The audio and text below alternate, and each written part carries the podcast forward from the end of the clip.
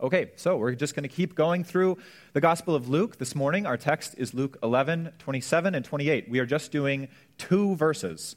Uh, but don't worry, I have a whole sermon worth of things to say on two verses.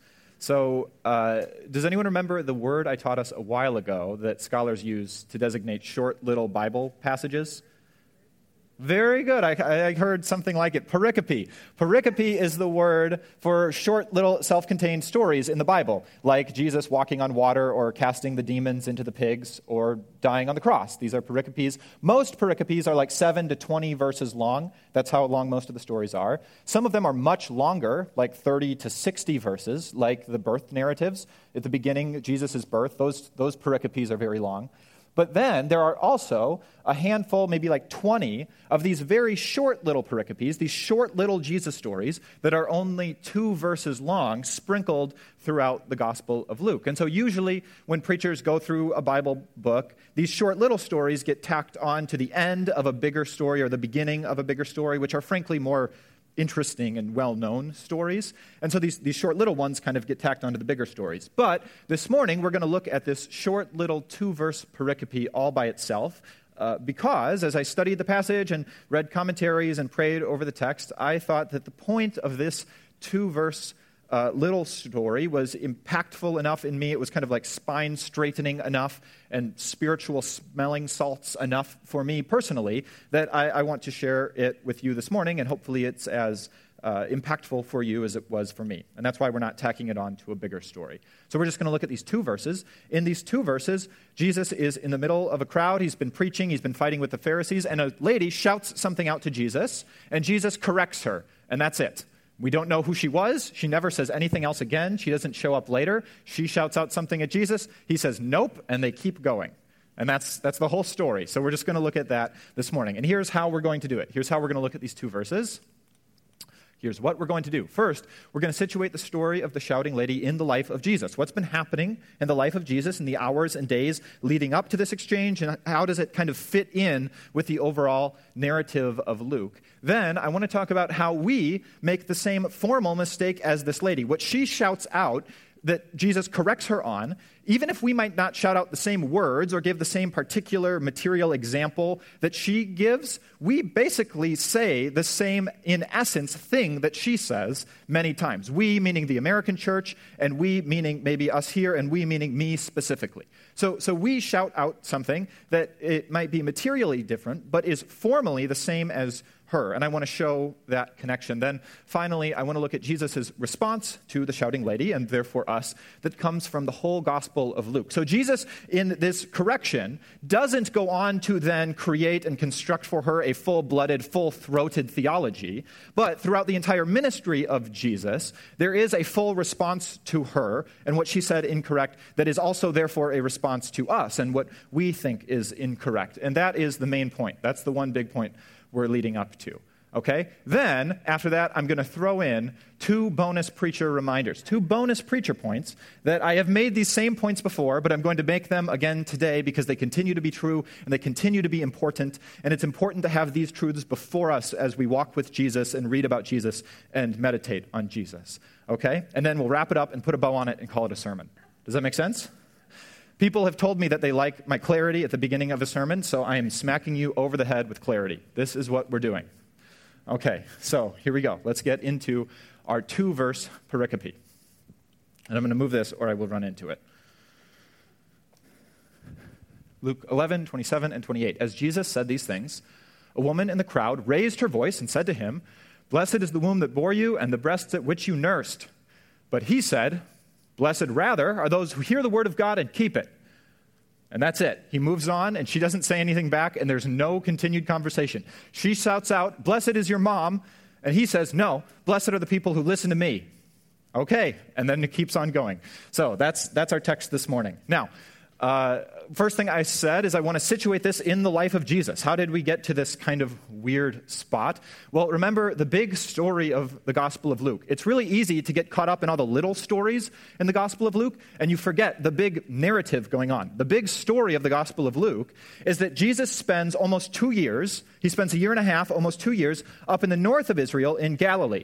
And he's up in the north of Israel, and he's saying, the kingdom of God is coming with me. All that God has promised, all of his promises to over throw Satan, to start a kingdom of light, to bring people from every tribe and tongue and nation who love one another, uh, to start a family that I, God, am with, to forgive their sins, to give them peace, to give them new lives. All that God has promised, I am bringing it into reality, says Jesus. He spends two years walking around Galilee making that claim. I'm starting the kingdom of God.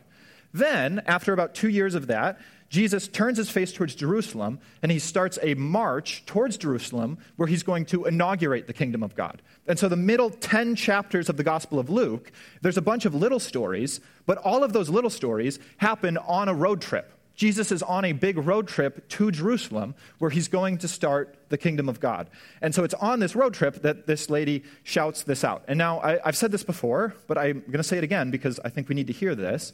The uh, first century was more politically tumultuous. The culture was at a boiling point. There was frenetic, emotional, social tension. There was more of that in the first century than there is in the twenty-first century. I don't think we really believe that. I think we think that in the twenty-first century in America, we're really dealing with political fighting. We're really dealing with cultural boiling points and things are fraying. We are dealing with family issues and social issues and emotional tension. But then when we read the Bible, we're reading kind of like a Nerf world. Things weren't as intense in the first century as they are for us dealing with our elections in our lives, right? We wouldn't say that out loud, but we all kind of feel that. I'm preaching and I can say it out loud. I think we all kind of feel that sometimes. The reality is the opposite. If we think that way, it's only because we are historically ignorant. The first century had political, social, emotional turmoil much more intense than what we are dealing with right now in our situation. Has anyone seen anyone on your way to church? Did anyone drive past anyone who was being publicly executed for their political opinions? No. People were crucified in the first century for their political opinions. You might get crucified on Facebook, but people are physically crucified for political opinions in the first century. Families are torn apart because of cultural tensions. We might have like tense Thanksgivings, but their families are literally torn apart because of the cultural tensions in the first century. And it's in that boiling pot that Jesus says, um, the Roman Empire isn't real. Roman Empire is not the true kingdom. And the Jewish leaders in Jerusalem, they're not the kingdom of God. I'm the true kingdom of God. It's in that tenuous time that Jesus makes these kingdom claims and then goes on a big road trip to Jerusalem. And as Jesus is on this road trip to Jerusalem, he's surrounded by his twelve apostles, and he's surrounded by um, hundreds of disciples who believe in him, but he's also surrounded by large crowds of people who are just curious. They're not for him or against him. They heard he might do miracles. And so there's large crowds of people who are on the edge. And then there's also, in this big crowd, there's enemies, people who actually show up to challenge Jesus or to fight Jesus. So this big caravan that is marching slowly towards Jerusalem has thousands, if not tens of thousands of people in it. And everyone is expecting one thing to happen. When Jesus gets to Jerusalem, there will be blood. You can't start a kingdom of God movement and march to the capital without someone dying. And so if you're for Jesus, you think he's going to get there and overthrow the other kingdoms. And if you're on the edge, you're just kind of like interested. Someone's going to die. You can't claim this and not die. And then if you're against Jesus, you hope he dies. Now, we know by the end of the story that Jesus does start the kingdom of God. He starts the kingdom of God not by overthrowing the kingdoms of the world, but by letting them destroy him. And in so doing, overthrows Satan and pays for sins. But we're not there yet. We're just on the road where everyone's expecting there to be blood. It's like a Cormac McCarthy novel. There is going to be blood when this guy reaches Jerusalem. Then, in the middle of this politically tenuous road trip, where everyone's like ready to kill each other, at the middle of this road trip, Jesus just had a fight with the Pharisees about who is actually an agent of spiritual darkness. Um, so that's what Pastor Brian preached on last week. That was the last pericope. And I think in that pericope, we also don't feel the weight that we're supposed to because we are all too modern and we're too secular. I don't know if we really believe that there are dark spirits who destroy people's lives and there are dark powers which rip families apart and destroy cultures. right? We kind of, we know we're supposed to believe demons exist because we're Christians, but we don't feel the fear and weight of spiritual darkness the way uh, the people in the first century did. And so if we really feel the spiritual weight of dark powers, then Jesus fighting with the Pharisees, them saying you're a spiritual, your agent is spiritual darkness, and him fighting back and saying, no, you're an agent of spiritual darkness, that uh, that interchange should be extremely weighty and tense. And so that, that interchange just ends. And when that ends, in the middle of this trip, that is when this lady shouts out, uh, Jesus, blessed is your mom. And he goes, uh, no, blessed are the people who listen to me. And then he keeps walking. That's the setup for the situation we're in. That's the larger uh, story of the Gospel of Luke. And so I want to say a word now about what the woman says. The woman says, uh, blessed is your mom. So the word blessed in the Bible is used in one of two ways. There's kind of two levels of blessed. One level of blessed is just being used in the normal, maybe like everyday secular sense of blessed, which is to make someone happy. If you give someone a gift or you say something nice to someone or you live in a harmonious way, you're blessing them. And so sometimes blessed just means making someone happy. But then sometimes in the Bible, the word blessed is being used in a kind of high-octane, black coffee, theologically dense sense of the word, with a lot of theology packed into the word blessed, because in Genesis twelve, God calls Abraham, and God says, uh, the whole world is messed up, but Abraham, I'm going to bless you, and through you, Abraham, I'm going to bless the whole world. So God promises blessing to and through the family of Abraham. And then for hundreds of years, God works with the family of Abraham to say, uh, these are the specific blessings I'm going to bring about. I'm going to overthrow darkness. I'm going to forgive your sins. I'm going to resurrect you from the dead. I'm going to be with you, and I'm going to for, I'm going to send my spirit to be in you so that you can walk in my ways. And so God promises all of these blessings to the family of Abraham over hundreds of years. And so sometimes in the New Testament, when the word blessing is used, it's not just making someone happy, it's specifically being tied in with this big plan for the family of Abraham to be blessed. So the woman in this scene, she might be using the word blessed in kind of the everyday sense. She might just be saying, Jesus, I'm pro you, I'm on your team.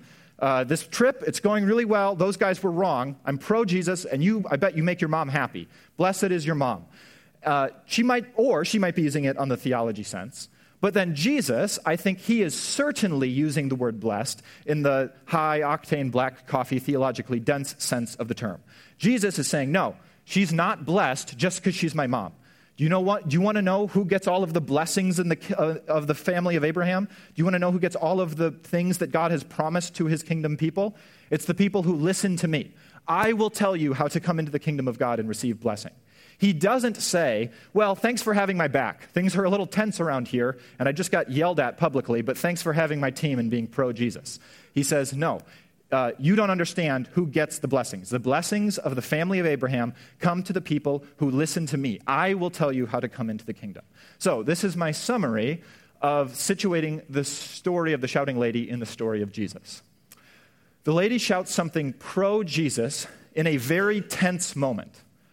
But Jesus, rather than just taking the compliment, he corrects her misutterance about how people receive kingdom blessing.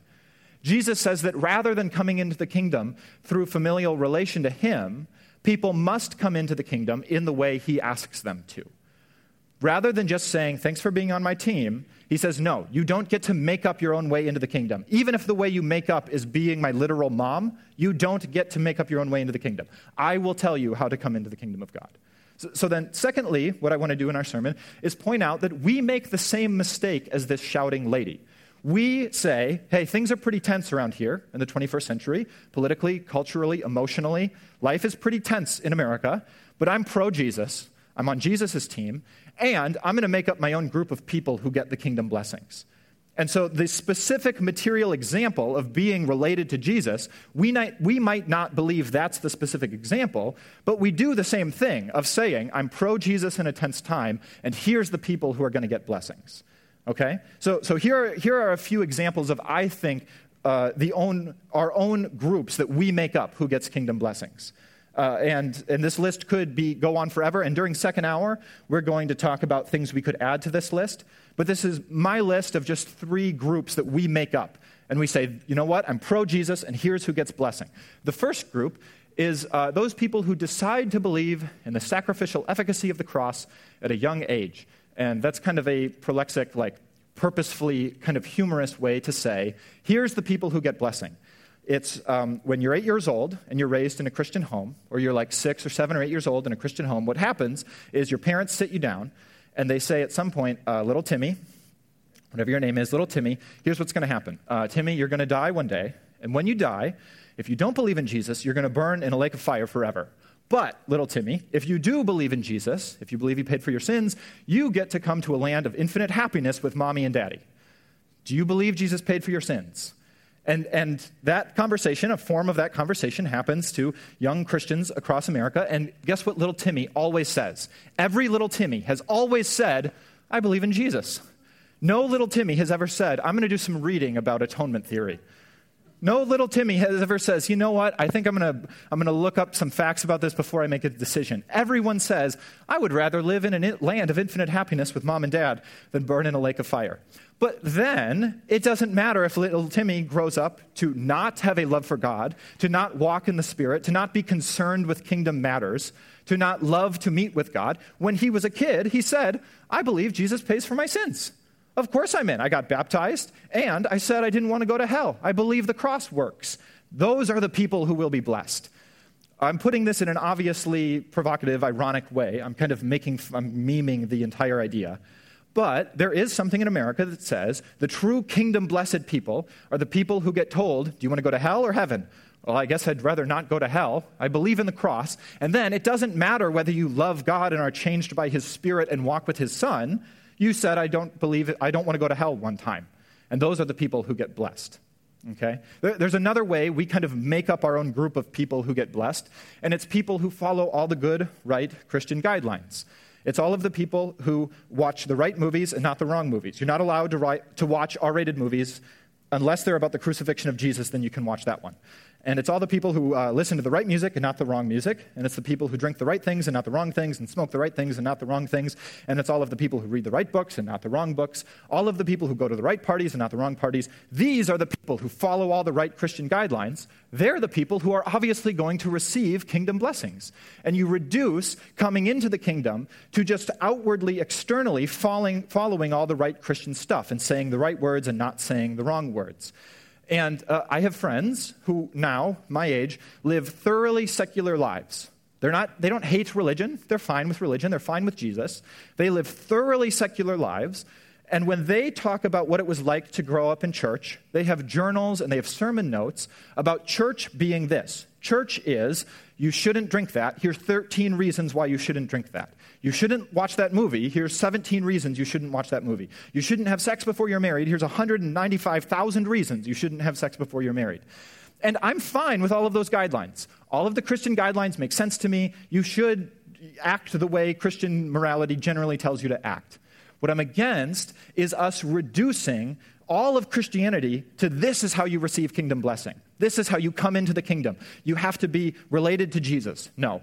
You come into the kingdom. You receive all of kingdom blessings by just believing in the cross one time. No. Here's how you come into the kingdom, and you receive all kingdom blessing. You just follow all the right moral Christian guidelines. And I think this example of a false idea of what we make up is, is pushed on by parents, because there are parents who just so don't want their kids to make bad decisions. I just so don't want you to ruin your life. So I'm going to take you to church and make you and make you follow all the right Christian guidelines. And again, I'm not trying to say that's bad, and I'm not down on parents who want their kids to make good decisions, obviously. I'm down on saying Christianity is reduced to these right Christian guidelines, and if you just follow all the right stuff, that's what following Jesus is. And so there's a way of doing church in America and being in a Christian home that says the truly blessed people, I'm pro-Jesus, and the truly blessed people are the people who do all the right stuff. And I think Jesus would say, you don't get points just for being pro-me and then making up your own rules. You don't get points for just being pro-me and then making up your own Christian guidelines. The way into the kingdom is listen to me. I will tell you how to receive kingdom blessings. You don't get to just make it up. Here's a final one. Political affiliation. Here's the truly blessed people. It's the people who are pro-Jesus and then vote the right way or the left way. I have a, uh, there's a pastor I know. I'm not going to say his name because some of you might maybe know him, and then you could reverse engineer the, the story. But there's a pastor I know down in Texas, and he had to have this real conversation with a congregant of his. This isn't a joke. This isn't a meme. This is a real conversation that a pastor had to have with a congregant. This congregant did not love God. He was not walking in the Spirit. He didn't have any desire for kingdom issues. He wasn't in love with Jesus. Um, he wasn't living a horrible life of sin, but he was just not concerned with walking with God. And this congregant said, I must be a Christian. I was born in Texas, and I've always voted Republican. I must be a Christian. Okay, that, he is in essence making the exact same mistake as the woman in our story. I'm pro-Jesus, and here's the group of people who get blessed. You have to be a Texan and vote Republican. And and this uh, this sword cuts both ways. There's other parts of the country where the way you get blessed is you're pro-Jesus, and then you do things for the other political party, right? So it cuts across all the aisles saying, here's how you get blessed. You have to be pro-Jesus and then move and shake for the right political issues. That's just us saying, I'm pro-Jesus, and I'll make up my own way into the kingdom. None of that is how you receive kingdom blessing. I think Jesus would say to all of us, no, quiet. I'm not, I'm not taking you just because you're on my team. You have to listen to me, and I will tell you how to come into the kingdom. Okay? So I think we in America, we maybe as Valley Brookers and me specifically, are all capable of making the same heart mistake that this woman made. Okay? Now, we're getting closer to the main point. I promise we're almost there. We are going to now look at Jesus' response to her and therefore us. And this response comes not in their exchange. His response is, listen to me, and I will tell you into the way to the kingdom. But then it's in the entire Gospel of Luke. It's in his entire ministry, all of his life, his life and death and resurrection. That's where Jesus tells us how to come into the kingdom. Okay? So I want to look maybe more bird's eye view at the entire Gospel now to look at our way into the kingdom. And the first thing I want to look at is the parable of the prodigal son. The parable of the prodigal son is in Luke fifteen.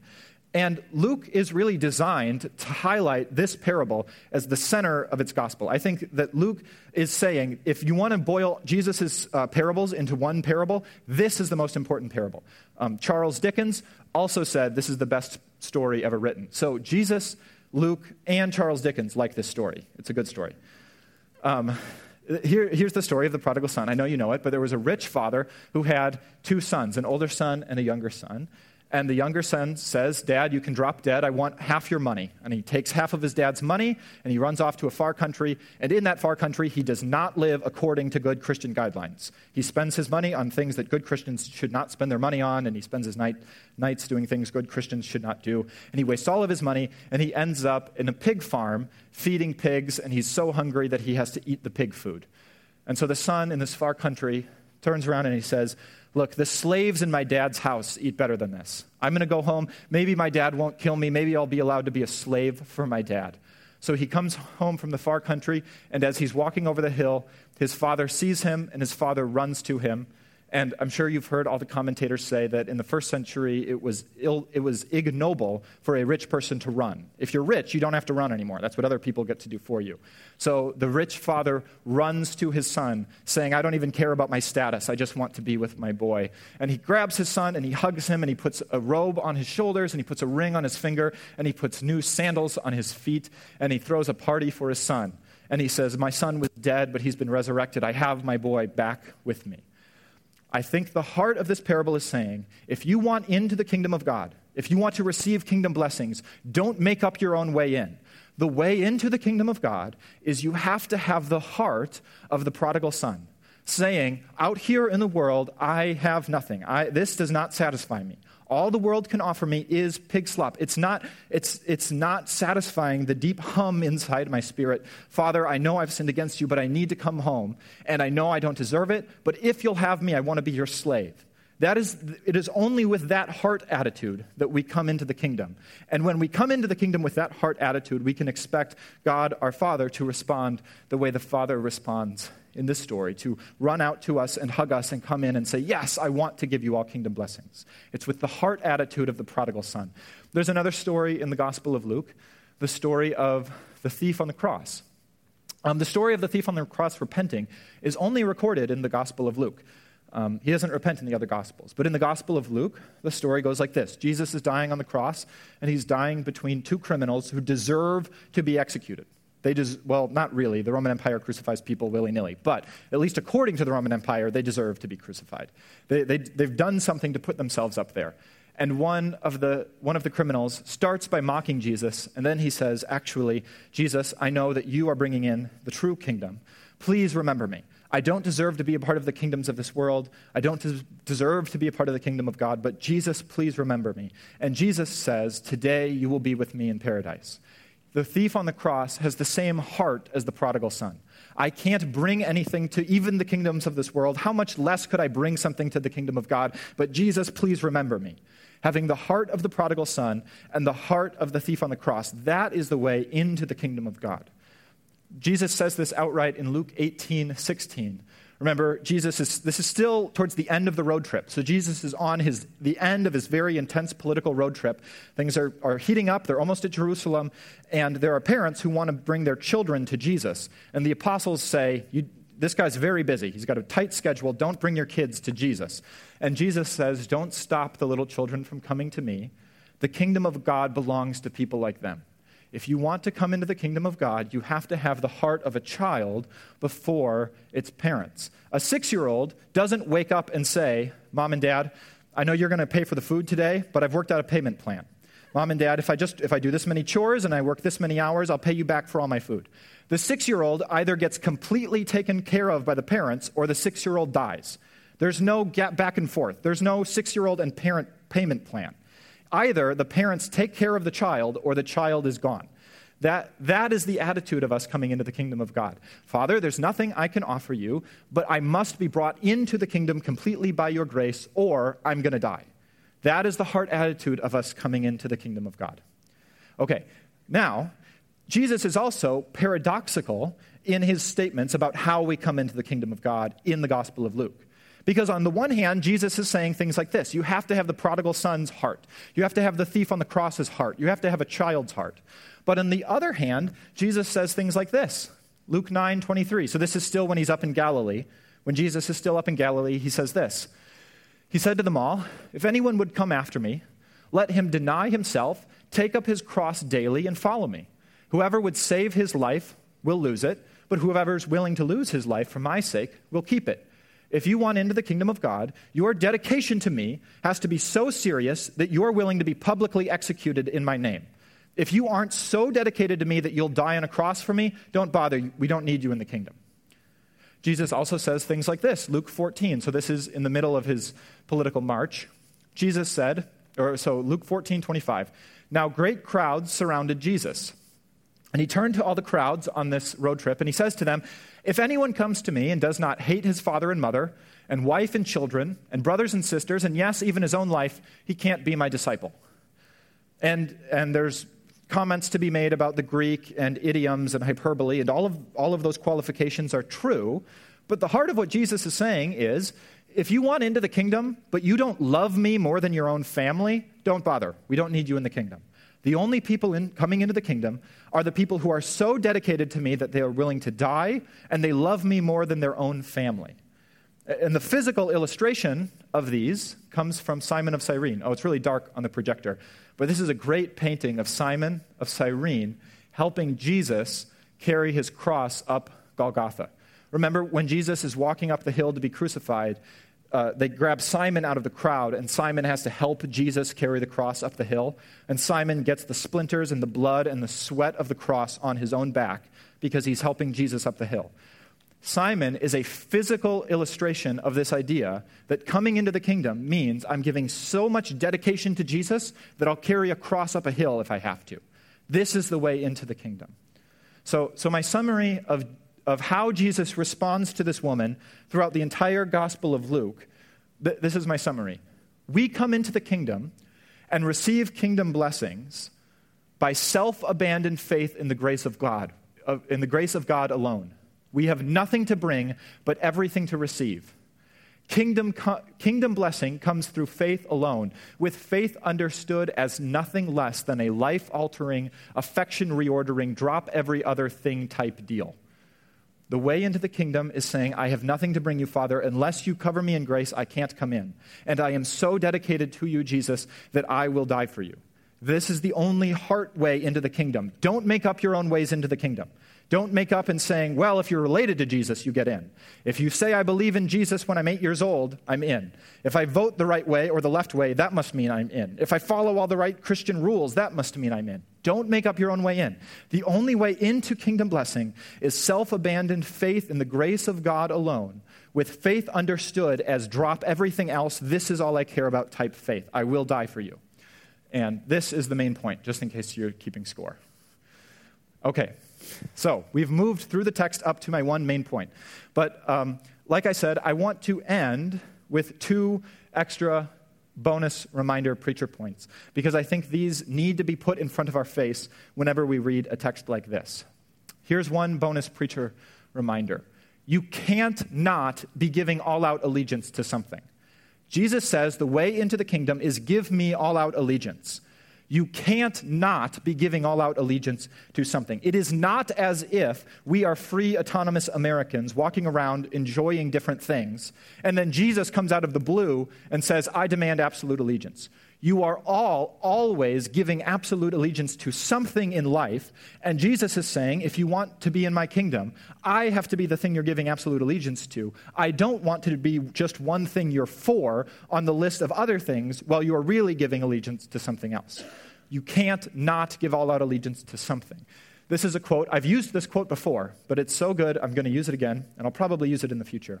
This is a quote from David Foster Wallace. He's an author that I really like. He tragically committed suicide in two thousand eight, and he was kind of on the verge of Christianity. Maybe at the end he converted, but um, he said this in a commencement speech. So at this point in his life, he's thoroughly secular, and he says this quote in a commencement speech to a college, which is thoroughly secular, uh, a class of graduates. And this commencement speech is online, by the way. It's called This Is Water. And here's what he says in his This Is Water speech. In the day-to-day trenches of adult life, there is actually no such thing as atheism. There is no such thing as not worshiping. Everybody worships. The only choice we get is what to worship. And the compelling reason for maybe choosing some sort of God or spiritual type thing to worship, be it J C or Allah or the Wiccan Mother Goddess, he's not a Christian, the, the spiritual reason for picking something like that is that pretty much anything else you worship will eat you alive. If you worship money and things, if they are where you tap your real meaning in life, then you will never have enough. Worship your body and beauty and sexual allure, and you will always feel ugly. And when time and age start showing, you will die a million deaths before they put you in the grave. Worship romance or family, and you will put a burden on your spouse and kids that they cannot bear, and it will ruin you. This is the truth. You can't not worship. Jesus is saying the way into the kingdom is you have to give me all-out allegiance, expecting me to give you grace. And if you aren't giving Jesus all-out allegiance, you are giving all-out allegiance to something else. This is the second bonus preacher reminder. Jesus is the all is the only all-out allegiance receiver who will die for you. If you are giving all-out allegiance to any other God, that God is not willing to go on a, on a cross for your life. If you are giving all-out allegiance to any other God, that God will not die for you. This is a quote from Tim Keller. Tim Keller gave this speech. He gave a series of speeches in England. They were kind of evangelistic speeches, and they're also on YouTube, and this is from speech number four. He says, obviously, when we look at the pagan gods of the ancient world, we see that they were heartless. Why would people worship gods who cared so little for them, we think? But if we worship money, or family, or romance, or religiosity, or career, or comfortability, or reputation, or ministry, your God is just as heartless as theirs were. The only God who won't crush you, but who is willing to be crushed for you, is named Jesus. Jesus is saying there is only one way into the kingdom. You must receive it all by my grace, and you must give me all-out allegiance. You are always giving all-out allegiance to something, and the only all-out allegiance receiver who's willing to embrace you and run over the hill and grab you and put a robe on your shoulder and a ring on your finger and new sandals on your feet is named Jesus. Worship team can come on up. I'm going to close this in prayer.